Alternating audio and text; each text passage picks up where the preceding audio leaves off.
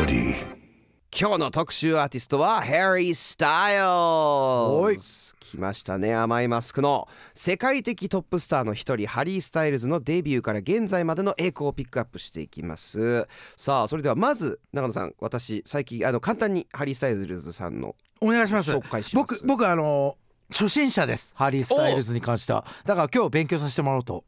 わかりました思ってすお願いしますはい、えー、1994年2月1日イギリス生まれの29歳これ僕の真ん中の弟と同い年なんですよ すごい、はい今沸きましたよ ネットがネットが沸きました沸きました俺の弟ハリー・スタイルズはいすごい、えー2010年にイギリスの人気オーディション番組 X ファクターでワンダイレクションを結成ワそうンなんですダイレクションの人だ元ワンディです、はでい2011年にデビューしました、2017年にソロデビューシングル「サイン・オブ・ザ・タイムズ」をリリースという、まあ、ちょっと簡潔な紹介なんですけれども長野さんはハリー・スタイルズ初心者ということでこれ逆に聞きたいんですけど、はいミッキーはどんな感じで捉えてるハリー・スタイルズはアイドルああそういうことだからワンダイレクションのまま止まってたんですよはいはいはいはいただこれがちょっと聞いていくとなかなかいいんですよおしゃれなんか、はちょもちょもっと前で言うともっと「テイク・ザット」のロビー・ウィリアムスイギリスの、うん僕大好きなんですけど、はいそのなんかまあ浅くしか知らない歴史ですけど「テイク・ザット」にいる時やっぱりなかなかそこがあれでうんやめちゃってそれでなんかアルコールにはまってなんとかにはまってみたいなのであららあの人は今みたいになっちゃった状態から一人の歌手として復活してからがその人間のなんていうの引きこもごもも経験した感じとあと愛嬌で、うんイギリスの国民的大スターへとなっていく過程がすごい好きで僕おーなんかねアイドルってどっちかっつったら憧れであり妬みとかの対象じゃないですかそうですね憧れでもあり、うんそういうちょっと嘲笑されたりもするじゃないですか確かに確かだにけどそこからもう一回行った人ってそれこそ冗談抜きで俳優になったけどマーク・ウォールバーグもそうだし、あー最初マーキー・マークとか言ってラップやって結構みんなからいじられて、そうですねだけど今マーク・ウォールバーグで成功したりとか、はいなんかそういうあ元アイドルでがっつり行く人行くじゃないですか、いきますねイギリスとかアメリカって。そうですねだからねどうなんだろうハリー・スタイルズって今あどういう人なんですかこの人は。まあそれをちょっとはいたくさん紹介していきたいと思いますまず最初は私ミッキーが独自に調べたあのあコーナー姉子も大好きなコーナー、はい、姉子も大好きなミッキコーナーがでミすッキーの友達はいはいそうですあの今回はハリー・スタイルズをえーのエピソードを紹介するコーナーその名もミッキーズ・マウス来たミッキーのお口ということではいはい照照れないで はいあごめんなさいもうそろそろ慣れます受け止めてはい受け止めます自分の口を受け止め受け止めてあご怖い怖い怖しないいでるよもう次第出たはいはい音が全然なんな いならないです、はいあのラッピング取ったら音が出ないという事件が、はえー発生したんですけれどもまず、えー一つ目のエピソードがこちらハリー・スタイルズは読書好きだおうめちゃくちゃ本読むらしいですえその中でもこれ面白いんですけど読書好きになったきっかけが村上春樹先生えなんうですよおーすげえ日本のそうですはおすすめの作家とはで本人曰く「ノルウェーの森」あはいあの小説が初めて読み出して閉じるもう本を閉じることができなくなったそうですもう置けなくなったみたいなこれめちゃくちゃ話それるけどいいですかあいいですよいいですよ僕全く知らないんですよ村上春樹さんってあーはいミッキーもし知ってたら、はい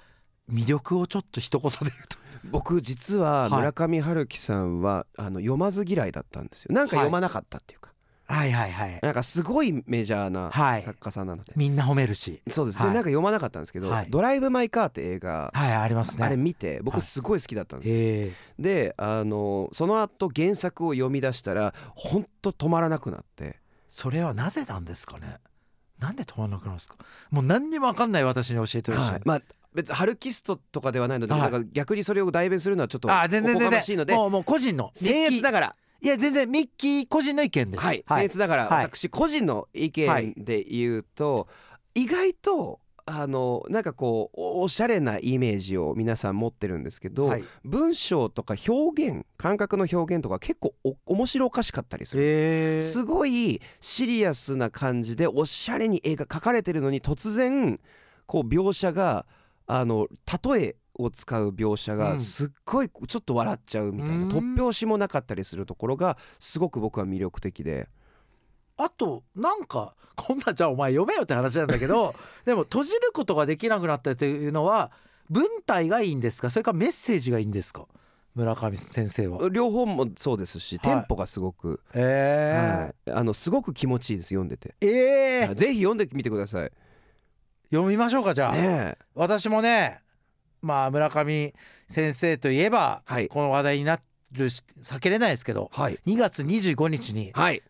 オルタナティブでエッセイ出すんで私もおはいハルキストの皆さん長野先生長野先生はいもうまあ途中閉じては開いて読んでほしいですね。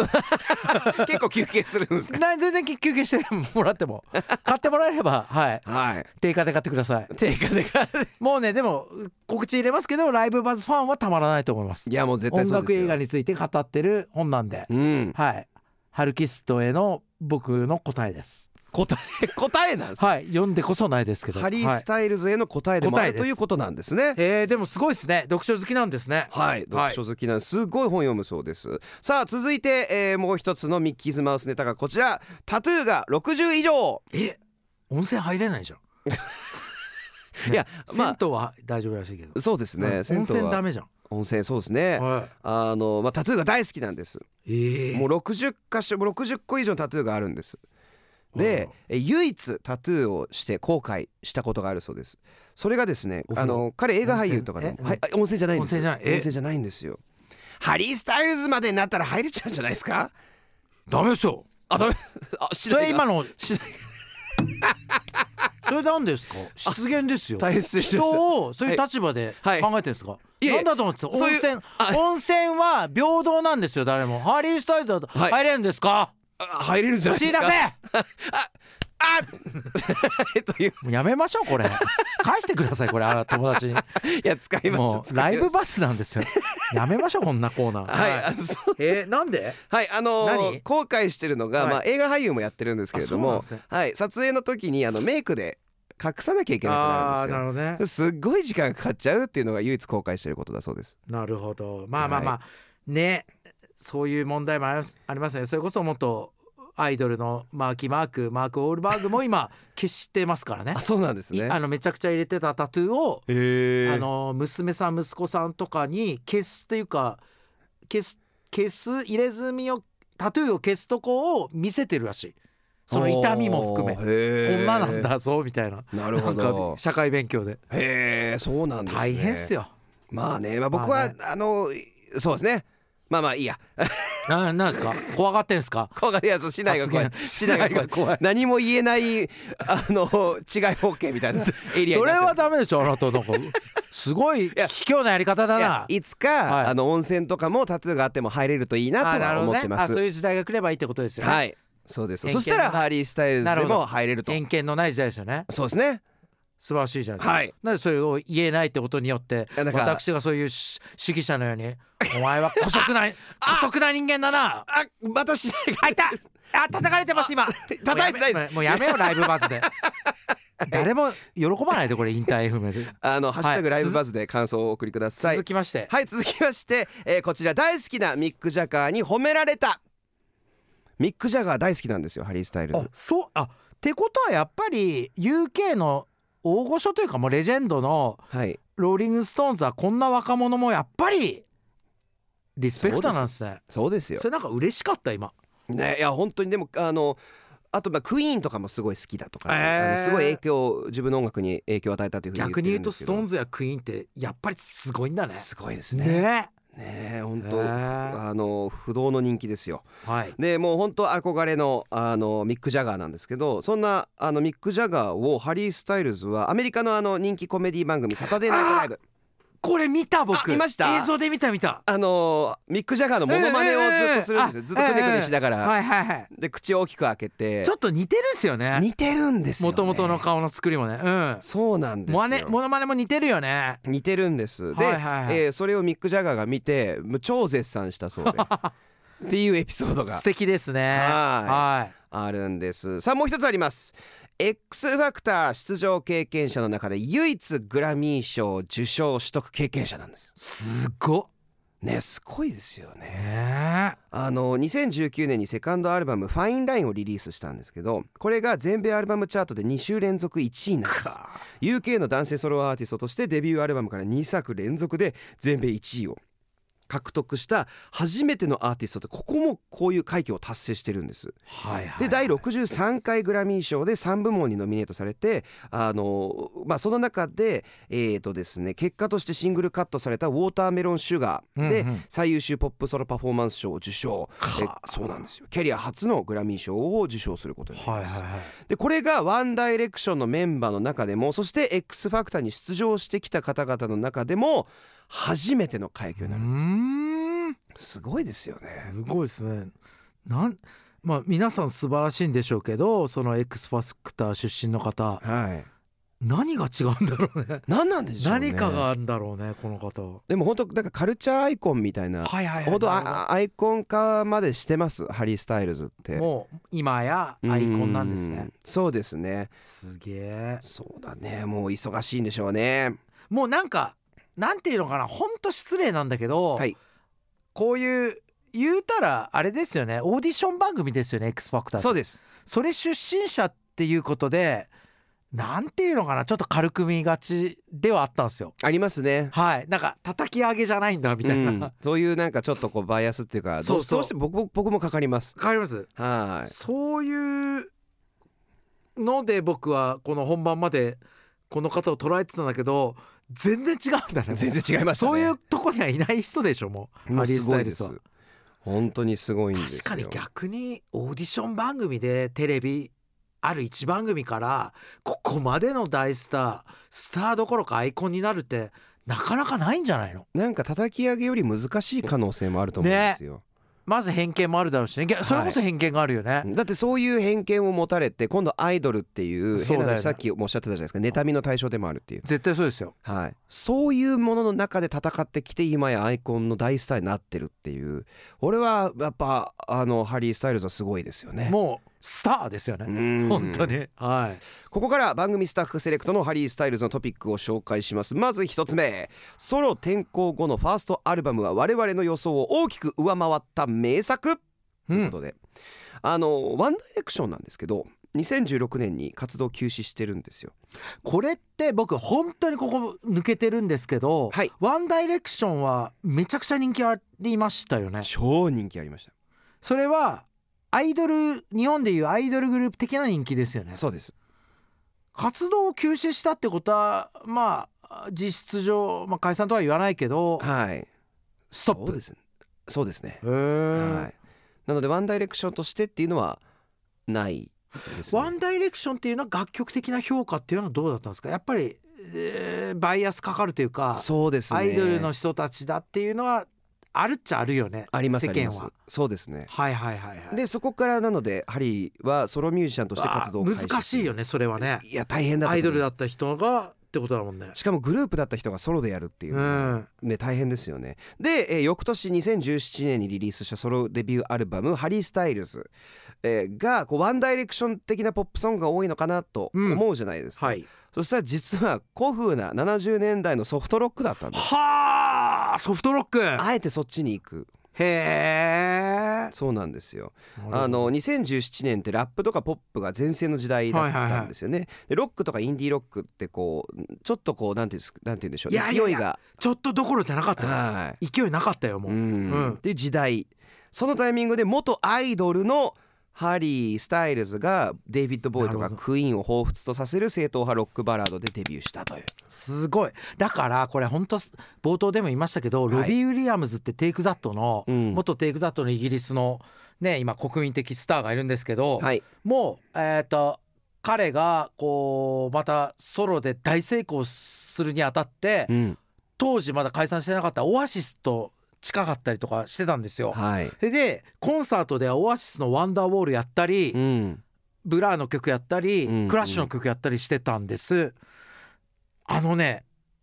似てるというか、まあ、ま真似てるという意味じゃなくてああはい似てるなって思うのがこういうアイドルというか歌手うん歌手が結構ねロックを元気づける現象があるんですよねあ ー不思議すぎるんだけどいいでまあ歴史は繰り返しますからね2000年になる前ぐらいにロビー・ウィリアムズを知って衝撃を受けたんですよ僕本当うにん。それはなぜかというと元アイドルグループの人がクラッシュとか歌ってんだけどバンドの人がカバーするのと違って歌手が歌うからすげえなんか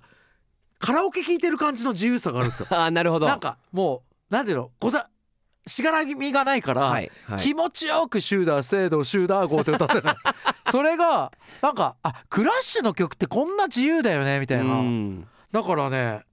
ロックはね時代繰り返すね本当ですねこういう歌手がね元気にするんだよねでもよくすごい勇気も必要だったと思いますこれ確かにうんもともとポップスターとして人気があったわけでそうですそこからね今やっていう風になってるんですけれどもあのーこれですねレジェンドアーティストのエルトン・ジョンからもうわもう予想外の方向性っていう風にもう称賛したそうすっでげ結構だから音楽的評価はすぐ確立できたえっうていうおーすげえなこの人業界内でもっていうのがすごいですよねねうんただヒットしてるだけじゃないぞっていうはい、はいそうなんです続いては俳優としても大成功してるんですうわそうなんですハリーなんですけどソロシンガーとしての活動と同時進行で俳優業にも進出してますで2017年7月に公開されたクリストファー・ノーラン監督の「ダンケルクえダンケル出てたえ出演されてたもうちゃんと見なないともう一回」ね僕も実はごめんなさいあのまだ見てないんですけどはでこの後2021年に公開されたマーベル映画「エターナルズ」だったりとか、えー2022年えーに公開された「ドント・ウォーリー・ダーリン」さらに同じく2022年に公開された「僕の巡査」っていう映画では主演を務め映画俳優として成功してるとはあすげそうなんですよえもう本当なんかええ形は違うけどエルビスみたいなのもそうですなんかね そうですね歌も映画も大成功やっちゃってっていすうごいですねちなみに「ドント・ウォーリー・ダーリン」なんですけど、はいこれ監督がオリビア・ワイルドさんで、えーはいハリーさんの元恋人です なんか先週のクーラーシェイカーみたいなそのそうですねお母さんの恋人がボーカルと かなそうんでですそうです狭いんだへえねえこれ確か「ドント・ウォーリー・ダーリン」かなんかの、はいあのレッドカーペット的なイベントで、ハリー・スタイルズがもう大暴走するっていうえおなん面でなん白でいこともうん酔っ払ってたんじゃないですかへ多え分大騒ぎもうあのインタビューとかでも全然集中しないであれなんか隣にいたえっと俳優さんの顔舐めたりしなかったでしたっけ、へだからえ結構そういう面白いこともそれはいわゆる叩かれるというよりは面白いで終わった感じどっちもじゃないですか賛否両論アイドルなんであー素晴らしいですはねまあ、だからスターとしてのはいこうお騒ぎおお騒がせもするっていうこれはもう先週から我々強く言ってますけど、はいあの配信ではい勝手になんかそういうことしてお騒がせする人とは違うんではいハリーの真似はしないでくださいあ本当ですよダメですよダメね本当お騒がせしたいっていうのがじゃないから、はいハリーはちゃんとできてのお騒がせだからそうですお騒がせしたかったらまずグラミー賞を取りましょ取うれ取ってから物言え、はい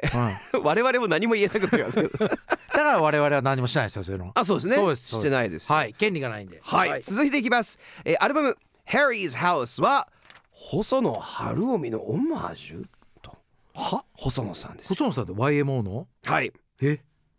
2022年5月にリリースされたサードアルバム「ハリーズ・ハウス」は日本が誇るレジェンドアーティスト細野晴臣さんによる1973年発売のアルバム「細野ハウス」僕大好きです、えーこのアルバムをオマージュしていまほうすこれはですねハリーが日本に滞在していた際に聴いてたっていうでそれですごい影響されてもうアルバム名をハリーハウスにしたハリーズハウスにしたいっていうことでえー、はい、でこのアルバムのレコーディングは、えーイギリスロサンゼルスそして東京で行われたということで、これはもうあんまねああもう最高ですね一言ではい言いにくいでしょうけど影響されるってことは細野ハウスのその魅力っていうのは何なんでしょう細野ハウスの魅力ですかはい、あのだってこうそこで滞在していろんな音楽が溢れてる中で細野ハウスを食らったってことじゃないですか、はいそういう一言で説明しろっていうのはここかもしんないけどはいあなたももう DJ としてそんなしょ 1年2年じゃないんだからなんかは長野さん市内持ってから気強くなってないですよあほらまた出したあのい細野ハウスの魅力をちょっと一言で教えてくださいほ一言本当にじゃないとリスナーの人もわからないじゃん細野ハウスのオマージュって言ってもえこう聞いてくださいよだってこれだから聞いてくださいよ言葉で説明するのが DJ でしょいや言葉で説明できないからこの音楽じゃないですかこのおいいことはいい言葉出たこもう出ましたよのなんかホームメイド感ってこと違うかだだえこう結構ゆったりする曲が多いんですけどまあすごいポップでありながらも、はいあのなんて言うんでしょうこうグラスルーツ感もちゃんとあってっはていうやっぱなんかなんて言うんでしょうねこのポップとロックとブルースの掛け合わせいが絶妙はあでなるほどすごいあの傑作癒されるあの癒しもちょっともう全部あります癒しです通してっていうことはですよハリーズハウスもそっちの要素あるってことわかんないですそれ はそれはちょっとあのわかんないですけどそのハウスとはまた違うけどまあでも目指す方向はああれだよね元気いっぱい出てる方向ではないよね多分っていうことでしょそうのハねウスのムードはあるってやりたかったんだよねハリーははいはあちなみにあのハリーさんなんですけど、はい日本初のあの YouTube チャンネル「THEFIRSTTAKE」ってご存知ですか「THEFIRSTTAKE」ああの歌うやつでしょそうですそうです、はいはいね出演してハリーズハウスの中からボーイフレンズを披露してますすげえね、であのまあ村上春樹好きとかっていうのもあるんですけど結構プライベートで日本に長期滞在したりとすかごいね日本好きみたいですええうんだってでも逆に考えると細野さんってすごいんだね細田さんすごいですよ改めてすごいですよだってえあとわ YMO YMO えはいハッピーエンドはいはいでソロでもいやいやすごいのはもちろん知ってるよ、はいだけどその世界でもねハリーさんがこうあのー影響を受けるってすごいなと思ったいやすごいですよであのちなみにあの細野ハウスとかは海外でも大人気では結構大体多分誰でも知ってるって言っても過言ではない名だアかルらバムですねそれがどっちかっつったらそういうわかるでしょなんか界隈ってあるじゃんはい日本好きのああなるほどはいはいそっちかなとか思う自虐的な気持ちもあったんですようんうんううなんかよく言う言うじゃないですか日本の誰々が人気があるとか言って実際どうなのみたいなうんそれなんか日本好きがでしょとか思ってたけど、はい細野ハウスすげえなってなんか改めてそうですねねやっぱりインターネットの時代からいろんなあの各国の曲とか名盤を聴けるようになってそこからまたさらに広がったっていうのもあって、なるほど、ね、若者に人気、うんなんかはいっていうイメージがあり言ますってるもんねだってね、うんミッキーもねそうやって日本のアーティストがあって続きまして、えーこれがありますよ帰省した時は昔働いていたアルバイト先に出向くとどういうことこの通りです、えーハリー・スタイルズはですね14歳から15歳の時にベーカリーショップで働いてたんですけど、ええ今でも帰省するたびにお店に顔を出しているとなんかいいやつなんだろうねねですなんねか思ったはい、かかはい、スターだから疲れてるのかもしれないねなるほど、なんかこういうベーカリーショップとかに戻りたいというかうんただの一般人だったところに戻りたいぐらいなのかなあと細野ハウスが名盤だっていうのを置いといても細野ハウスがそそこまで刺さるってことはどっかで癒しを求めてんのかねかもしれないですねねえなんか来てほしいねこの番組ねね出てほしいですね全然癒すのにほんと癒しますよ我々あでもあそっか温泉連れて行きたかったけどタトゥー入ってるから なじゃあ続けてくださいはいわかりました続けつれはい、連れて行けなかった、あのーえー続けていきますが、はいえーとですね実はここでハリー・スタイルズ特集は終わりですははい急に終わったはい帰省した時昔働いていたアルバイト先に出向くそれが最後はいちょでもでもあのー僕好きになりましたいいですよねハリー・スタイルズ、うん、ハリー・スタイルズいろんな今エピソード聞いて、うん言うたらなんか何にも不自由してない はいずっと順風まあ順風満帆なんだけどそういう歌手の方かなって思ったんだけど、うん結構っていうかかなり面白いキャリアの方ですね。面白いですよね、うん、あの僕ももともとすごいもうじゃあもう素直に言いますけど、はい懺悔しますけどいやっぱりその、えアイドルっていうこう偏見があっいたのでやあるよどうしても。あんま聞かなかったんですよ。うんうんうんうんでこうロロックしかもそのロックスター的なイメージになってたので、うんなんかそうなのみたいな。ででなるほどあとはまああの自分よりもその年下の世代でって言ってこうあんまりあ最近のものをこう聞くことがまあなまかあなまかあなかった時期だなったのりで、がちだよね。うんそうですそうですなのででも改めて今回深掘り、えーさせていただいたら僕も好きになりました、なんか魅力的というかうん、なんていうのかなでもやっぱり最低限の当たり前のことだけど歌はうまいし、うん、演技もできるし演技もっできますてことなんですよ。すごいですねスターだな本当にスターですよどうなっていくのかも見ていきたいですね見ていきたいですねより大物になっていくんでしょうけどねこの方ははいなはちなみにあれですよ第65回グラミー賞でい、はい主要3部門の年間最優秀レコード年間最優秀アルバム、はい年間最優秀楽曲を含む6部門でノミネートされたんですよでハリーズハウスはい、最優秀賞ポップボーカルアルバム賞を受賞したんですすげえもうもう止まることを知らないんですこのな男んか日本人としては嬉しいその細野ハウスにインスパイアされたはいハリーズハウスがグラミー賞行ったってことだもんねそうですすごいもう世界は一つですよ